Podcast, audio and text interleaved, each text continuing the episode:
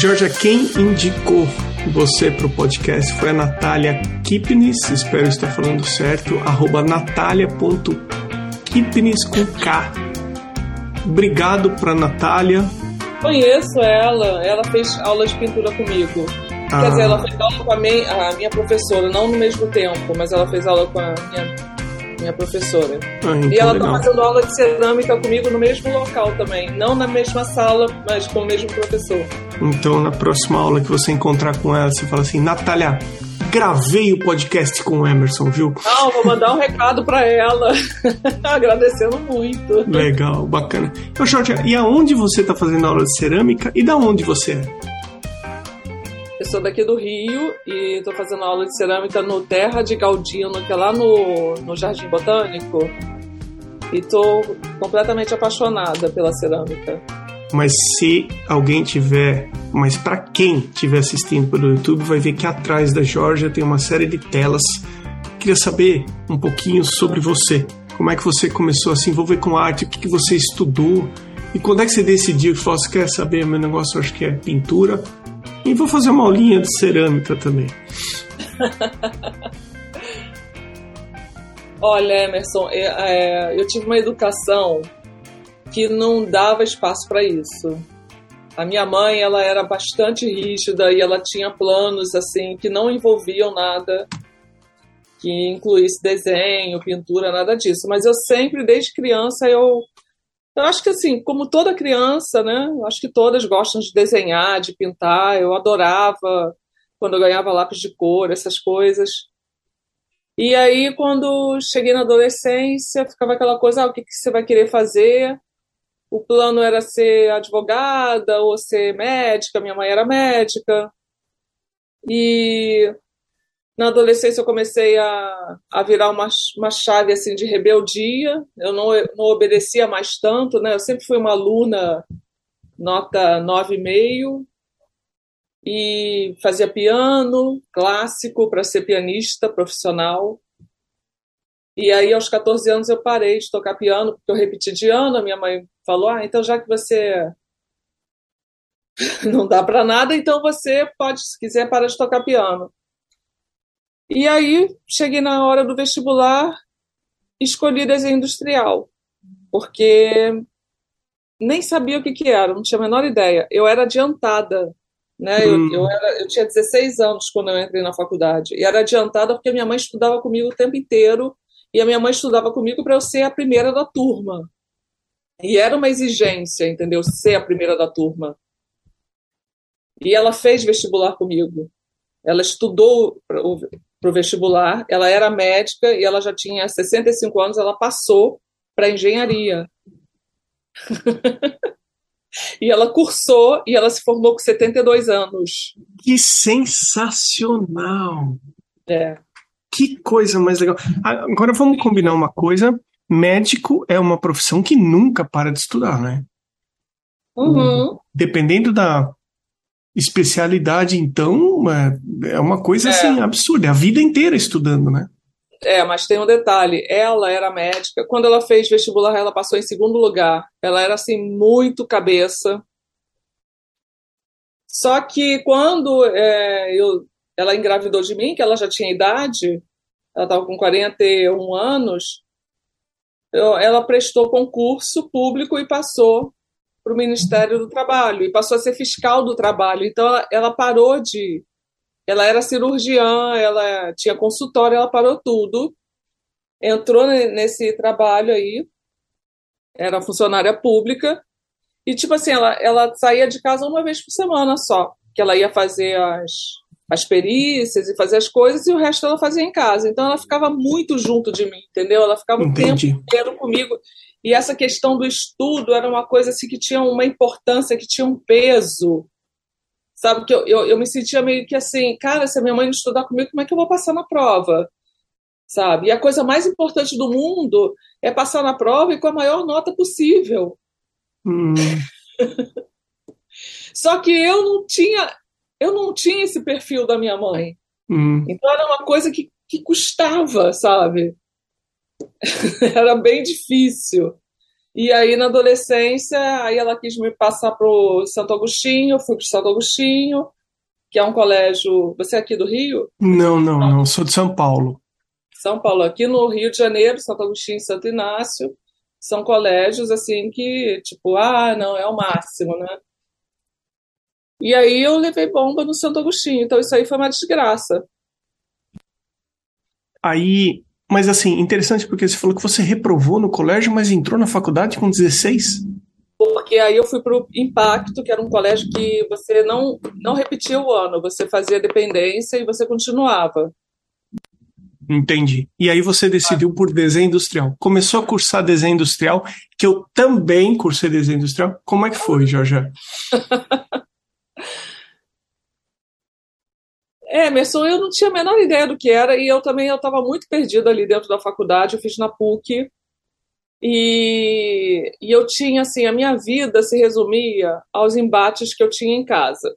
Então a minha vida era muito transtornada, eu sou filha única, com uma mãe com uma exigência, uma expectativa gigantesca, e eu já tinha rompido com todas as expectativas. Então eu só pensava em sair de casa e eu vivia num martírio, numa coisa muito estranha. Então a faculdade, para mim, não... Sei lá, se fosse uma faculdade de administração, dava na mesma, porque, sabe, eu nem sabia o que, que eu estava fazendo ali. Eu vivia assim num... num mundo paralelo de muita angústia, sabe? De, de muita... A minha casa era uma, uma fonte de muita tensão. Entendo. Sabe?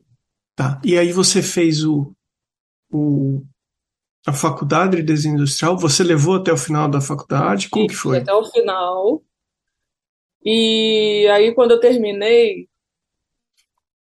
Putz, aí eu fiquei assim, cara, o que, que eu vou fazer, né? Aí eu comecei, na época eu estava trabalhando numa loja de, de roupa, que para minha mãe era o fim da picada também, né? Aí depois eu comecei a trabalhar numa loja de, de armários, que era Samurai, então eu era secretária do vendedor, só tinha um, um vendedor e eu na loja, então eu ficava atendendo telefone... E aí a minha mãe falava, eu gastei rios de dinheiro com você para você ficar aí atendendo o telefone, ser uma secretariazinha e não sei o quê. E eu lá assim, caraca, o que, que eu vou fazer? E eu ganhava uma miséria, eu falava, gente, eu preciso sair dessa casa, que eu vou morrer. Até que um, um, o pai de uma amiga minha falou assim, do nada, ele falou assim, de ser comissária de bordo. Aí eu falei, nossa, eu nunca pensei nisso. Eu sei que daí, desse momento que esse pai dessa mulher, dessa amiga falou, eu comecei a correr atrás. Aí eu fui a São Paulo fazer um teste para Varig. Aí de cara não passei. Aí falaram assim que se eu fizesse japonês, é, ia, ia facilitar muito. Se eu soubesse falar japonês. Aí fui fazer um curso de japonês. Trabalhando lá na loja de armário. Aí na, no curso de japonês eu conheci um cara que era copiloto da Varig. E, e ele estava fazendo o curso, não sei o que, ele ficou meio que afim de mim, aí ele ficava o tempo todo conversando e falando, não, você para ir para... Você para entrar na Varig... Você tem que ir não por São Paulo, você tem que ir por outro estado. Você tem que ir por Porto Alegre ou pelo Rio. Mas o Rio não abre há muito tempo. Aí chegou um dia que ele foi correndo lá na loja de armário, falou, Jorge, abriu uma inscrição em Porto Alegre. Fui para lá, achando que eu ia ficar tipo dois, três dias. Eu fiquei dois meses em Porto Alegre. É, aí eu tive que dar um jeito, né? Porque eu quase que me deram um abandono de emprego lá na, na loja da Samurai. Porque eu ia passando nas, nas provas e... Mas, sabe, você tinha que continuar lá para fazer outras provas. E aí acabei que passei e fui morar em São Paulo. E consegui sair de casa. Hum. E eu estava já, quando eu passei, eu estava há três anos que eu não falava com a minha mãe. A gente morava na mesma casa e a gente não se falava. Hum. A gente tinha tido uma briga horrorosa.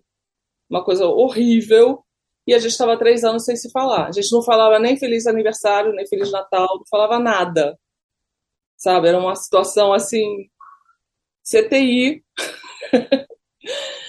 Aí consegui, fui para São Paulo e fiz o curso de comissária de bordo e fiquei na Varig durante dez anos.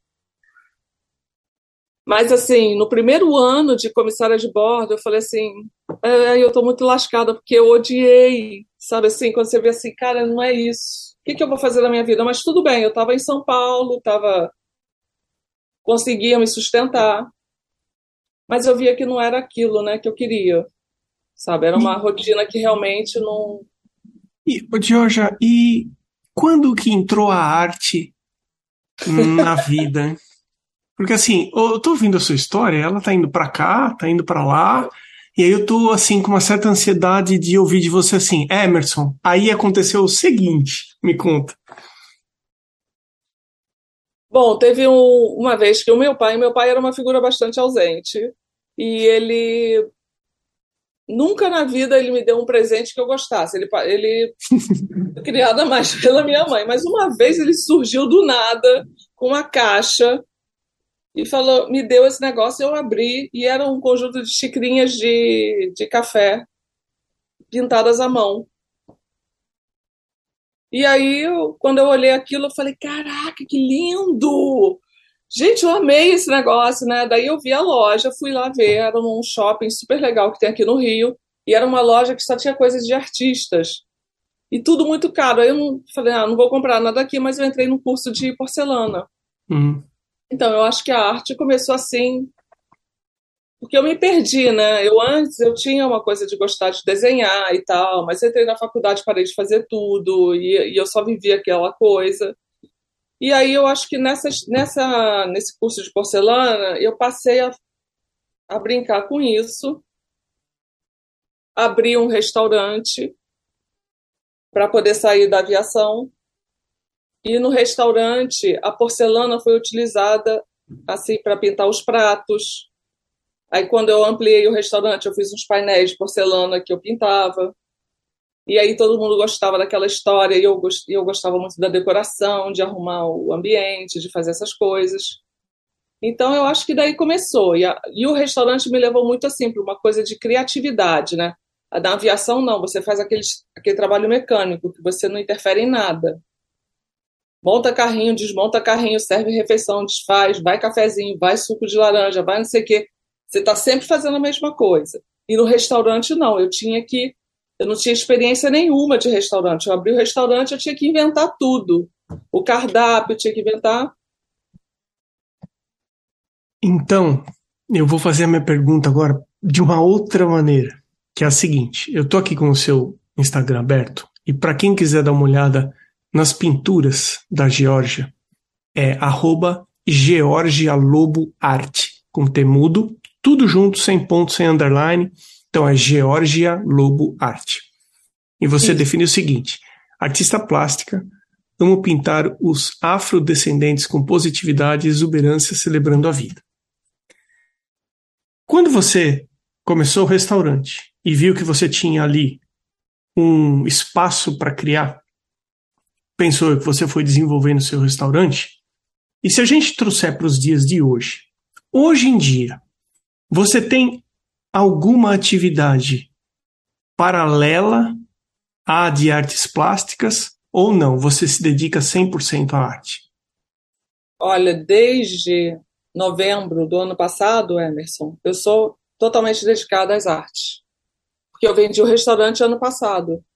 Hum, entendi. Tá? Eu fiquei com o restaurante vinte e quatro anos. E aí você começou a se dedicar à arte. Então eu acho que é. esse é um bom momento para eu te fazer uma, a seguinte pergunta. Você teve experiências na parte de comércio, na parte de eh, aviação, depois na parte de restaurantes. Aí você vendeu seu restaurante e você começou a trabalhar integralmente com artes plásticas. Quais são as dificuldades que você encontra sendo uma artista plástica hoje em dia? Onde que você fala assim, Emerson, sabe onde eu despendo mais energia? É nessa parte aqui que eu ainda não consegui ficar confortável. Não estou falando na parte técnica de execução da pintura ou não. Enfim, na parte que você quiser comentar. Qual que é a parte mais difícil para você a partir do momento que você decidiu, não, agora eu vou entrar de cabeça em artes plásticas? A parte mais difícil é você conseguir expor seu trabalho, né? Eu acho que hoje em dia a internet facilita, porque é um lugar onde você... É uma vitrine, né? Onde eu vendo muito pelo, pelo Instagram e antes pelo Facebook, né? E eu adoraria ter, um, ter tipo, convite para fazer exposição. Eu já fiz é, duas exposições individuais antes da pandemia. É, participei da Black Bienal. É, eu tirei segundo lugar no concurso de Novos Talentos em dois mil e treze, da S E S C Rio. E eu comecei a, a coisa da pintura realmente a, a, me dizer, a me denominar uma pintora em dois mil e onze. Eu fiz o curso em dois mil e sete e em dois mil e onze que eu comecei a vender. Que eu come, tive meu primeiro trabalho vendido. Aí eu comecei a postar no Facebook e aí eu tinha uma resposta muito positiva. E aí foi. E na pandemia a pintura foi o que me salvou, porque o restaurante passou por um período muito complicado, né? De estar fechado e de, de a gente só trabalhar com, com entregas. E eu tive a sorte de, de ter o meu trabalho divulgado num, num canal de YouTube, que era muito visto, De, do, do Life by Luffy, e nossa, eu vendi assim tudo, sabe, praticamente. Então me e, e assim, muita gente fazendo encomenda, muita gente pedindo e tá, tá, tá e, e continuo com, esse, com esses seguidores fiéis e que pedem coisas. Mas agora, por exemplo, eu tô querendo fazer aqui, ó, esse quadro aqui é o segundo de uma série que eu comecei, de, que é um tarô black. Uhum. E eu tenho essa questão afro porque a, o meu avô materno, ele era filho de escravos e ele, se, ele era um médico, né? ele, ele trabalhando como pedreiro, ele, ele se formou em farmácia e depois em medicina e se tornou um, o médico mais famoso de Piracicaba, isso em mil novecentos e dez. Então ele, né, esse, ele se chamava, é, o pessoal conhece ele como Doutor Preto. Ele mudou completamente a história da família, né? Então, ele teve seis filhos, a minha mãe é a filha caçula. Então, eu, eu vejo assim, na minha arte, essa questão do negro, ela veio muito forte, não de uma forma racional, ela veio de uma forma muito espontânea, intuitiva, sabe? E, assim, eu, é, é um tema que eu gosto muito de, de, de retratar. Parece, parece um, uma cura, sabe? Porque apesar da minha mãe ser uma mulher negra, ela era, é, mas com várias questões peculiares. Uma família que teve uma ascensão social. É, a mãe era branca, imigrante, né? Imigrante italiana, branca loura. Casou com um homem retinto, preto. Tiveram seis filhos. Estava numa posição social alta, no começo do século passado. Muito racismo, muita... Cara, é assim... Todas as pessoas da minha família eram muito infelizes, apesar de ter uma situação social melhor. E eu nunca entendi nada disso. Existia um, um racismo dentro da família, né? Um racismo da minha mãe, da minha, das tias e tal. É uma coisa de não aceitação. Entendi. Toda uma situação que você não, não dá nem para entender. É só você estando dentro de um negócio desse para você. Sabe? Uma coisa que, que acaba gerando muito conflito, muita, muitas coisas incompreensíveis que na minha, a minha arte ela veio resgatar isso, me curar e, sabe, me mostrar o lado bonito da, da, do, do negro. De, eu, eu gosto de botar eles todos assim com muito glamour, com muito orgulho, sabe? Eu olho para as minhas pinturas não é por minha escolha, eles vêm bonitos para mostrar assim, cara, eu sou do caralho, sabe? Eu sou bonito, eu sou inteligente, e não tem essa de que eu sou inferior. Eu estou aqui, entendeu? Isso não passa, é um plano paralelo.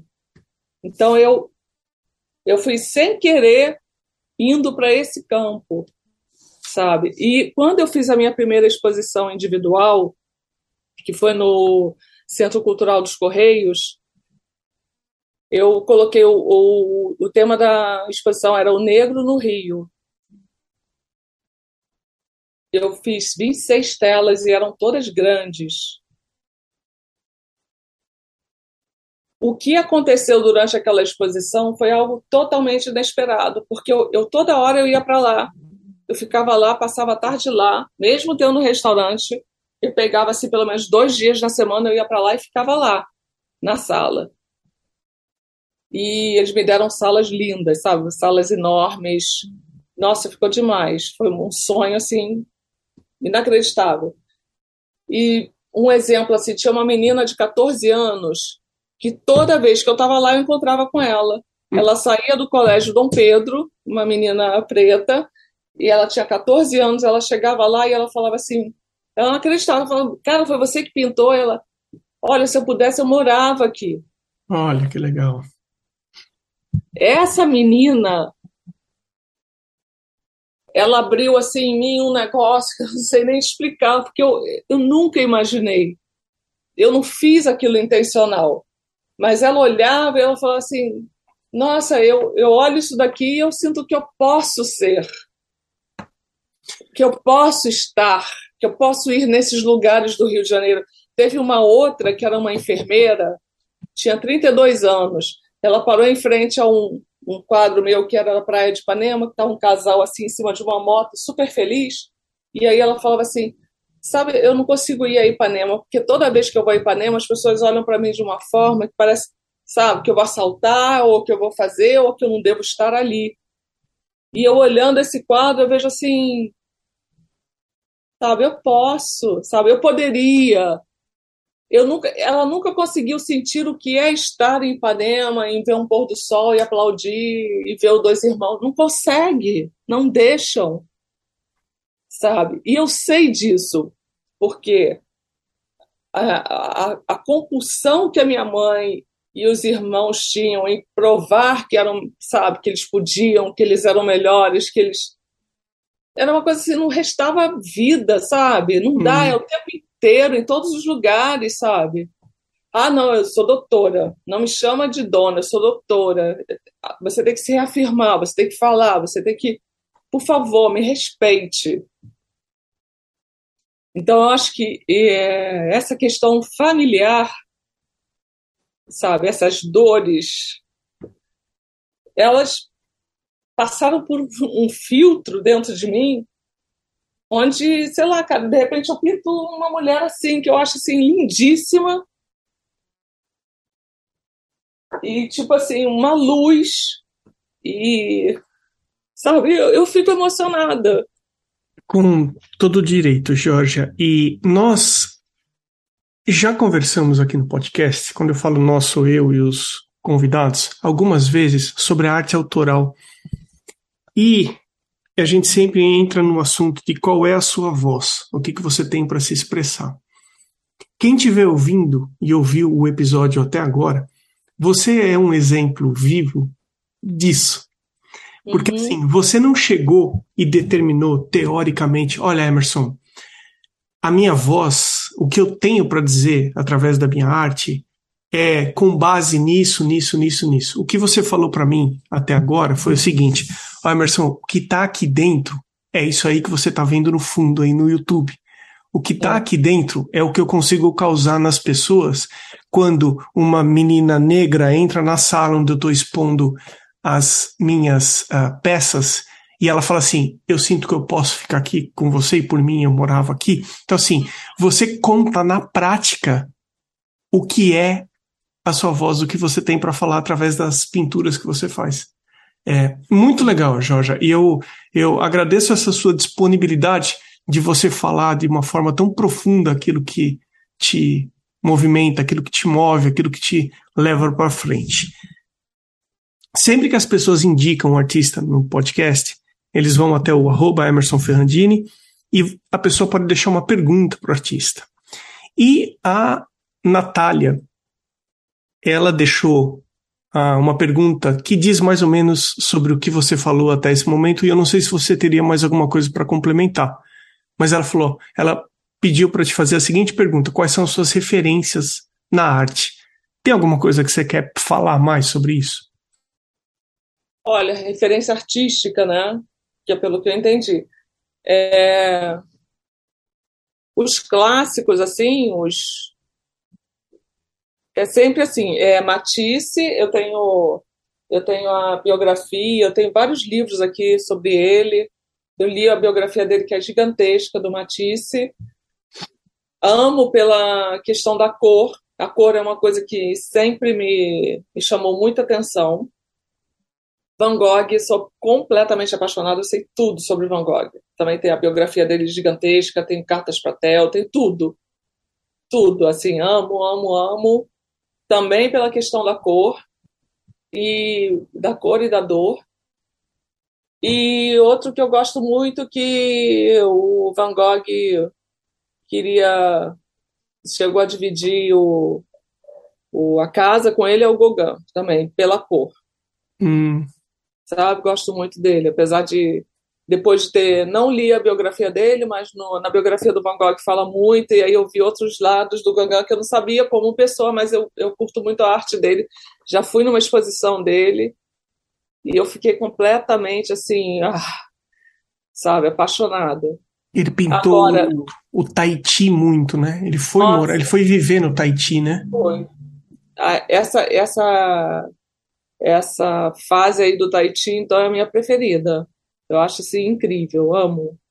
Agora, de brasileiros, eu gosto muito de uma menina que tem vinte e três anos, que se chama Heloísa Ariadne. Uhum. Eu acho o trabalho dela, assim, incrível. É tipo assim, eu olho para ela e eu penso assim, cara, se eu pudesse ter sido artista desde cedo... E com essa liberdade de ser, sabe? Porque eu penso assim, eu era muito monitorada, eu era muito engessada, sabe? Então eu olho assim e falo assim, cara, se eu pudesse ter sido artista desde novinha, não sei. Eu acho o trabalho dela assim, um escândalo, sabe? Eu fico assim, arrebatada. Outra que eu gosto muito é a Marcela Cantuária, Cantuária que fez a... a parte da Marisa Monte, desse último trabalho aí da, da é, Portas, mas eu já sigo ela há bastante tempo, também gosto muito. E outra pessoa que eu gosto é o Zé Palito, que ele retrata também muito essa questão do afro, né? E com muita cor, assim, eu acho divertido. Eu não gosto de trabalho, quer dizer, não é que eu não goste, eu gosto de ver o, o, o preto feliz. Hum. A obra do Zé Palito é isso. E a Heloísa também bota muito também, feliz, sabe? Uhum. É, eu gosto de ver com alegria. Eu não, eu não quero mais... É, não é que eu não queira mais, eu quero mais ver isso. Eu quero, eu quero projetar um futuro, sabe? Um futuro uhum. bacana, um futuro colorido. Bac... Eu acho que o preto e o branco precisam olhar para isso e naturalizar isso. Começar a se acostumar a ver o preto numa posição digna, de glamour que seja, de, de felicidade, de, de desfrutar os lugares bons do, desse planeta, de estar bem, não estar só lá naquela situação de escravidão, de servidão, de humilhação. Então eu não quero. Na minha arte, quando eu estava preparando a exposição e algumas pessoas sabiam o que, que eu estava fazendo, vinham me sugerir, ah, por que você não faz essa cena do, do menino preto na rua, jogando bolinha para cima, ou na favela, soltando pipa? Eu falei, Deus me livre. Não, não é isso que eu quero. Sabe? Nem pensei assim, não é esse o projeto. Não, não, não. Era uma coisa assim, não, não quero isso. Vou, vou compartilhar uma experiência que eu tive. É, eu moro nos Estados Unidos desde dois mil e quinze. E aqui perto de onde eu moro existe um parque que ele tem, não sei se são vinte e poucos museus. E um desses museus chama Museu do Ser, ou Museu de Nós, fazendo a tradução mais ou menos. E eu aprendi uma coisa tão bacana nesse museu, exatamente sobre o negro. Porque além de passar pela história, né, dos povos, é, depois a gente assistiu uma palestra de uma das pessoas do museu e ela falou assim, nós não consideramos certo você falar que você é, como é que eu posso dizer, cego para a cor da pele de uma pessoa, que você não enxerga a pessoa através da cor da pele dela. Porque nós, negros, ela falou, nós queremos ser vistos como negros. Como a, a, a cor da nossa pele, ela precisa ser vista como uma cor diferente de outras que existem. Uhum. O que nós não queremos é ser tratados diferentes por causa disso. Então, assim, porque existe um pensamento... Eu, isso me marcou tanto, porque parece que às vezes a, a, a pessoa ela quer falar que ela não possui nenhum tipo de racismo, e aí ela fala assim, ah, pra mim é tudo igual. É, não. não, não é tudo igual. É. Não é tudo igual. Não o é. Tratamento, a relação, tem que ser igualmente respeitosa. Não pode ser diferencia... não pode ter diferenciação. Uhum. Mas, mas não somos todos iguais. Somos altos, somos baixos, somos negros, não somos negros, certo? Então, é, quando, você, quando você fala assim, Emerson, eu estou pintando e eu quero que eles sejam dessa forma, que tenha essa característica, esse, isso que você falou me lembrou essa passagem, essa experiência que eu tive no museu.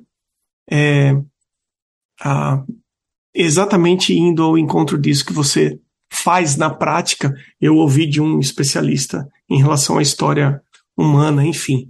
É, mas assim, Georgia, é muito bacana a abordagem que, que você faz. Dá para ver assim, nitidamente que isso tá, é visceral em você, vem de dentro mesmo.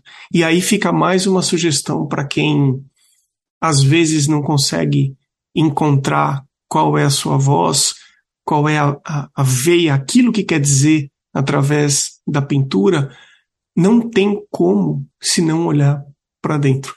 É. Não é? Para algumas pessoas, alguns têm mais facilidade e outros têm menos facilidade para fazer essa, essa comunicação. Uhum. Bom, eu ia te perguntar quais são as dificuldades que você encontra no, no seu dia a dia e você já falou, ah, Emerson, eu gostaria de ter mais um, um lugar para mais lugar para expor, enfim. Uhum. Mas aí eu quero te fazer outra pergunta, que é uma que eu costumo fazer aqui no podcast, que é a seguinte. Você está andando na rua, você está indo lá para sua aula de cerâmica. E aí alguém encontra você e fala assim, Georgia, eu vi uns quadros que você faz. Pô, eu gostaria de fazer o que você faz. Ser pintor, ser pintora, expor o que eu... Enfim, eu, eu gostaria de me expressar através dos meus quadros. Que conselho que você daria para essa pessoa? Eu diria para ela entrar num curso. Eu acho que o curso, independentemente de ser muito bom ou muito ruim, é uma, é uma, uma âncora, né? Uma coisa que te mantém ali em contato. E eu vi numa série que eu estava assistindo ao... há bastante tempo atrás, que era Desperate Housewives. Aí tinha uma das protagonistas, ela era ilustradora. E ela vai para um curso de pintura e ela, tipo assim, ela vai para lá, mas se sentindo assim a fodona, entendeu? Ah, não, hum. eu já sou ilustradora, já faço trabalho super legal. E aí ela chega lá, o professor não tá nem aí, sabe? Acha ela ridícula. Daí, tudo que ela mostra, o cara fica bem blasé. E até que ela tem um surto e fala assim, cara, você não gosta de nada que eu faço, cara, sabe, eu, já, eu tô quase desistindo disso daqui. E aí ele diz pra ela, olha só, querida, você queima cem telas, depois a gente conversa. Então eu diria a mesma coisa, porque a gente começa o curso achando assim que vai, uau, vou fazer um negócio maravilhoso, e não, você precisa ter muita paciência, persistência, determinação e, e aceitar, cara. Você vai fazer muita coisa ruim. E até que você aprenda, sabe? Que você aprenda a mexer com a cor, a fazer as suas cores, a entender qual é a sua paleta, qual é o seu tema, qual é a sua linguagem, isso demora. E se você não tem paciência para esperar isso acontecer, então nem faz, porque demora. Agora, eu agradeço assim mil vezes a minha professora também, Suzana Schlein, que é uma pintora magnífica. Hum, Suzana participou do podcast, Schlein. Hein? Tem uma entrevista com ela, ela aqui no podcast. Tem uma Vou entrevista indicar. aqui no podcast também.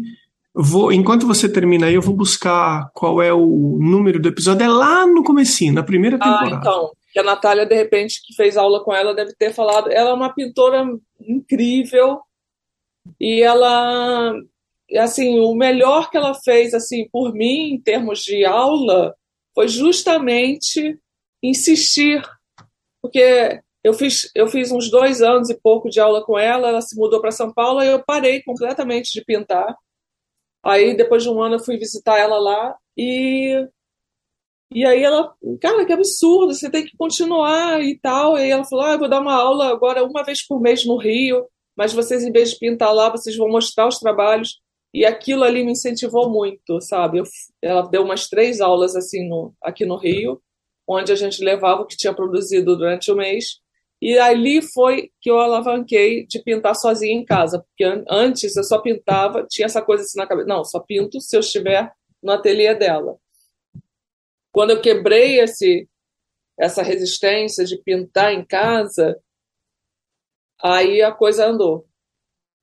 E eu fiz um compromisso comigo, eu falei assim, eu fiz uma promessa, eu vou pintar durante um ano, uma tela por semana, vou pintar durante um ano. Se continuar sendo horrível, que não está funcionando, aí eu desisto. Mas eu vou, durante um ano, tentar. E eu fiz isso. A partir dessas três aulas que ela deu aqui no Rio. Aí eu fui e aí e alavanquei. Sabe quem tem mais dificuldade de aprender? Quem acha que já sabe. E isso não sou eu que estou falando. Está no livro O Ego é o Inimigo. É. E, e, e é verdade mesmo. E uma outra é coisa livro. também. Esse livro é muito bom. Aqui. Exatamente esse, Ryan Holiday. Exatamente esse. Esse livro é sensacional. É. Eu vi duas vezes. Olha. E, e o ego é inimigo o tempo inteiro, porque tempo até hoje em inteiro, dia. Ele fala a cada começo de todo. capítulo: pro que você for fazer, o ego é o inimigo. É. Assim, sensacional esse livro. Olha, é. Você citou a Suzana Schlein. E eu fui buscar aqui, enquanto você falava, é o episódio número quarenta e três desse podcast. Ela conta quando ela estava no Rio, depois ela foi para os Estados Unidos. Ah, ela já Epi... fez? Sim, é o episódio número quarenta e três. Ah, eu, a história dela é muito bacana. É uma uhum. história, assim, eu recomendo para quem tiver... É, busque no, no, no comecinho do, do, do Arte Academia Podcast... Episódio número quarenta e três. É, Georgia, é, a gente está chegando no final do nosso bate-papo. É, e depois eu vou deixar você à vontade, se teve alguma coisa que a gente não comentou é, e que você queira deixar gravado no seu episódio, você fica à vontade para comentar. E depois eu vou te fazer uma pergunta do Matisse, que uma vez alguém, uma vez na, na, assistindo uma aula, numa pós-graduação de artes que eu fiz, alguém falou uma coisa do Matisse, eu vou confirmar se você se você daria, daria para você confirmar isso aqui para mim. Nada complexo, viu? É, é bem simples. Mas olha, é, eu sempre agradeço os apoiadores desse podcast. São pessoas que é, valorizam a arte na forma de apoiar esse podcast. Esse podcast divulga artistas brasileiros como a Georgia, nesse episódio de hoje. É um conteúdo gratuito. É, no dia que nós estamos gravando essa entrevista, esse bate-papo, esses são os anunciantes com o arroba na frente, underline A, underline Potter, Arte Gravura, As Cores de Anelisa, Amanda, underline Novassa, underline Arts, Cacilda Vitória, Sibeli Monteiro, ponto arte, Elaine, underline Arte, underline Drawings, Desenho Ponto Desígnio, Flávio Espúrio Atelier, Elocouto Arte, Ilustrates Desenho e Criação, Irmigar Underline Desenha, Ivana Pellegrini Atelier, Giane Moro Atelier, Márcia Underline Em Underline Arte, Maridelmonte.arte, Mário Sérgio.freitas, Mai Underline Paintings, msouto.arte, Oswaldo Underline Soares Underline Arte, Sérgio Underline Fuentes Underline Ilustra e o Vinícius Mendes com I Z no final. Geórgia, minha cara. Tem alguma coisa que a gente não conversou que você gostaria de deixar gravado aqui? Que você acha que é importante falar? Eu acho... Eu acho que seria interessante que fosse mais fácil isso, né? De, dessa divulgação, né? Ah, e também, se alguém se interessar, eu, tô, eu pretendo fazer vinte e duas cartas do tarô. Hum. É, e, assim, eu, eu antes dessa, dessa série do, do tarô, eu fiz uma série dos orixás, mas eu não fiz completa como eu queria, porque foi no meio da pandemia, eu estava nesse processo de vender o restaurante, a minha mãe morreu também. E... E eu terminei, eu, eu parei na Iemanjá, que é a mãe de todos os orixás. Hum. A minha mãe morreu exatamente quando eu pintei a Iemanjá. É, que é a mãe de todos os orixás. E eu não tinha é, conhecimento da, da, de nada dos orixás. Eu nem sabia que a Iemanjá era preta, eu achava que a Iemanjá era branca. Na minha, a minha família, apesar de, ser, de, de eu ser criada na, na minha parte materna, né, que é dessa ascendência afro, não existia nenhum tipo de, de exaltação à cultura negra, nem em música, nem em arte, em nada. A gente vivia como se fosse uma família branca, né, que, que escondia ser negra. Era uma coisa assim. Então, eu, eu tive essa ideia dos orixás, e aí eu comprei o livro do Reginaldo Brande, que é a mitologia dos orixás, que está aqui pela minha estante. E aí também li o, o Pierre Verger e comecei a estudar e fiquei encantada. Pintei sete orixás, parei, mas eu vou continuar. Agora eu comecei o tarô e também fiquei deslumbrada, porque o tarô tem simbologias que eu jamais imaginei. Os símbolos, sabe? Tipo assim, esse quadro aqui, é a, você vê assim, é a estrela o nome. Aí tem a estrela de Apolo no meio, tem sete estrelas em volta, tem duas ali escondidas pelo pássaro, eu botei a outra ali, que são os sete canais de energia. Tem essa jarra, que é uma jarra de água, que significa as emoções, o controle das emoções, o equilíbrio delas. E essa ave aqui é a íbis, que é cultuada pelos egípcios, que significa o contato com a sua essência, com a sua alma. Quando você tira essa carta, quer dizer que você vai... Tipo assim, tá tudo muito bom, sabe? Você tem uma perspectiva muito boa e você precisa entrar em contato com a tua essência.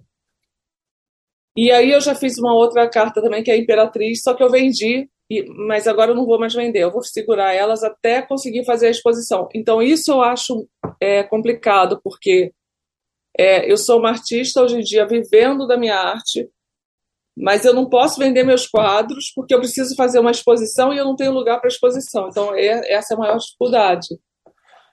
Mas eu vou conseguir um lugar para expor, porque eu sou ariana e tenho esses genes do meu avô, tá? Que foi o único em doze filhos que aprendeu a ler e escrever e se tornou Puxa. um médico e ganhou dinheiro.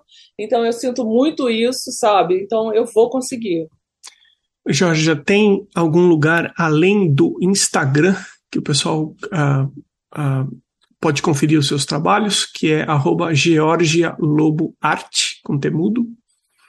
Tem o meu site, que é georgialobo ponto com, e eu estou remodelando ele agora, tá? Eu estou mexendo nele, eu acho que no final de novembro vai estar tá pronto.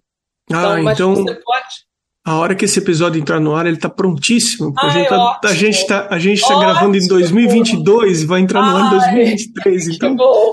Não, pode, dois mil e vinte e três... falar, ó, pode falar assim agora. Olha, o site tá excelente, maravilhoso. Vocês têm que ir lá dar uma olhada. O site tá maravilhoso. Tá? Eu dividi por temas. Então, a gente já tem a, a série do Tarô, que já tem vários, várias cartas. Você pode comprar alguma dessas cartas depois que eu expor e ter na sua vida. Imagina você acordar e ter essa carta aqui todo dia, com as melhores previsões. Você é, tem a série dos orixás lá, que eu ainda é, vou, vou fazer mais, mas já tem sete lá. Tem várias séries. E tem duas... duas é, tem uma aba que, que é a de... de de à venda, onde você vai ver a dimensão dos quadros que eu tenho disponíveis, o valor, e é tudo, so, é tudo óleo sobre tela. E vai ter a outra aba, que é onde eu vou estar tá vendendo meus prints, porque eu já comecei, eu já fiz uns prints, tipo, tá vendo esse print aqui do Xangô? Uhum, uhum. Então, eu vou ter Eu vou ter os prints em tamanho pequeno, médio, grande, que é uma coisa que muita gente pede, é mais acessível, é uma imagem em alta resolução. Eu tenho um alcance, por exemplo, as pessoas é, pretas que querem ter muita gente porque adoram. E uma pintura desse tamanho é cara, não tem como não ser, né? Eu levo, tipo... Essa aqui eu levei duas semanas fazendo. E eu tentei, para o episódio, eu tentei pintar mais uma, que eu queria ter duas cartas aqui no fundo. Hum. Mas a pressão de fazer e tal, aí deu tudo errado. Eu falei, não, tudo bem, fica só uma carta. Legal. Esse aqui é um orixá, esse aqui é o, é o Oxóssi. Dá para ver, né? Dá, dá para ver, sim. Para quem, quem quiser dar uma olhada em tudo isso que a Georgia está falando, é só ir no canal do Arte Academia no YouTube. Isso. Georgia, me diz uma coisa. É, quando eu fiz uma pós, olha, eu estou falando aí de mil novecentos e noventa e seis, noventa e sete, e a gente estava assistindo aula de História da Arte, e uma pessoa falou o seguinte sobre o Matisse. Me diga se você lembra de ter lido alguma coisa que o Matisse, ele, ele fazia as pinturas, mas ele não tinha muitas telas à disposição. E aí, várias telas ele raspava tudo para pintar em cima, é, por não ter muito material. Faz muito tempo, eu não lembro exatamente o que a pessoa falou na aula, mas foi alguma coisa do tipo, e me marcou isso, dele raspar tudo e pintar sobre... porque uma pintura não tinha funcionado. Você lembra de ter lido alguma coisa sobre isso ou não? Não, quem faz isso direto sou eu. O Matisse... Inocente eu, achando que era o Matisse. Eu acho assim, o Matisse, do que eu li sobre ele, eu não vejo ele como um artista com situação financeira precária. Eu acho até que ele tinha... uma coisa maravilhosa, que era uma esposa que dava todo suporte, e ele tinha um pai que tinha condições financeiras e que propiciou a ele várias coisas. E a esposa fazia tudo, ele, ele não tinha que fazer nada, ele só tinha que pintar, ela resolvia tudo para ele. Bom, tudo. Ex- existe um, então existe uma chance de eu ter me equivocado, até porque faz um pouquinho de tempo só, né? É, no mínimo aí uns trinta anos. Mas é engraçado, tem umas coisas que eu ouço, que eu gravo e eu não esqueço mais. E... enfim, sei lá, pode ter acontecido. Talvez o fato dele ter raspado não ele seja por questões isso, financeiras. Pode ter... É, pode não ter sido por questão financeira. Eu faço, às vezes eu tenho... Nossa, eu faço isso... No começo eu fazia isso demais. Tanto que na coisa que eu me propus a pintar durante né, um ano e, e ver o que, que ia dar... Eu, eu, o que eu colocava pra mim é assim, se ficar ruim, não tem problema, pinta em cima. É, eu sim. Nem raspo, eu pinto em cima. Às vezes, é, tipo, nessa corrida que eu tava pra fazer uma tela aqui pro podcast, eu comecei a fazer uma coisa que tava dando muito errado e eu vou raspar, com certeza. Porque eu olho, né? Tá. Mas às vezes, eu geralmente deixo secar. e aí eu pinto em cima. Ah. Ô Jorge, a gente está chegando no final, eu preciso fazer então dois agradecimentos. Eu preciso agradecer mais uma vez a Natália Kipnis pela indicação. Eu e também. Eu quero agradecer você, Jorge, por ter é, atendido o podcast. Muito obrigado, viu? Uhum. Eu que te agradeço.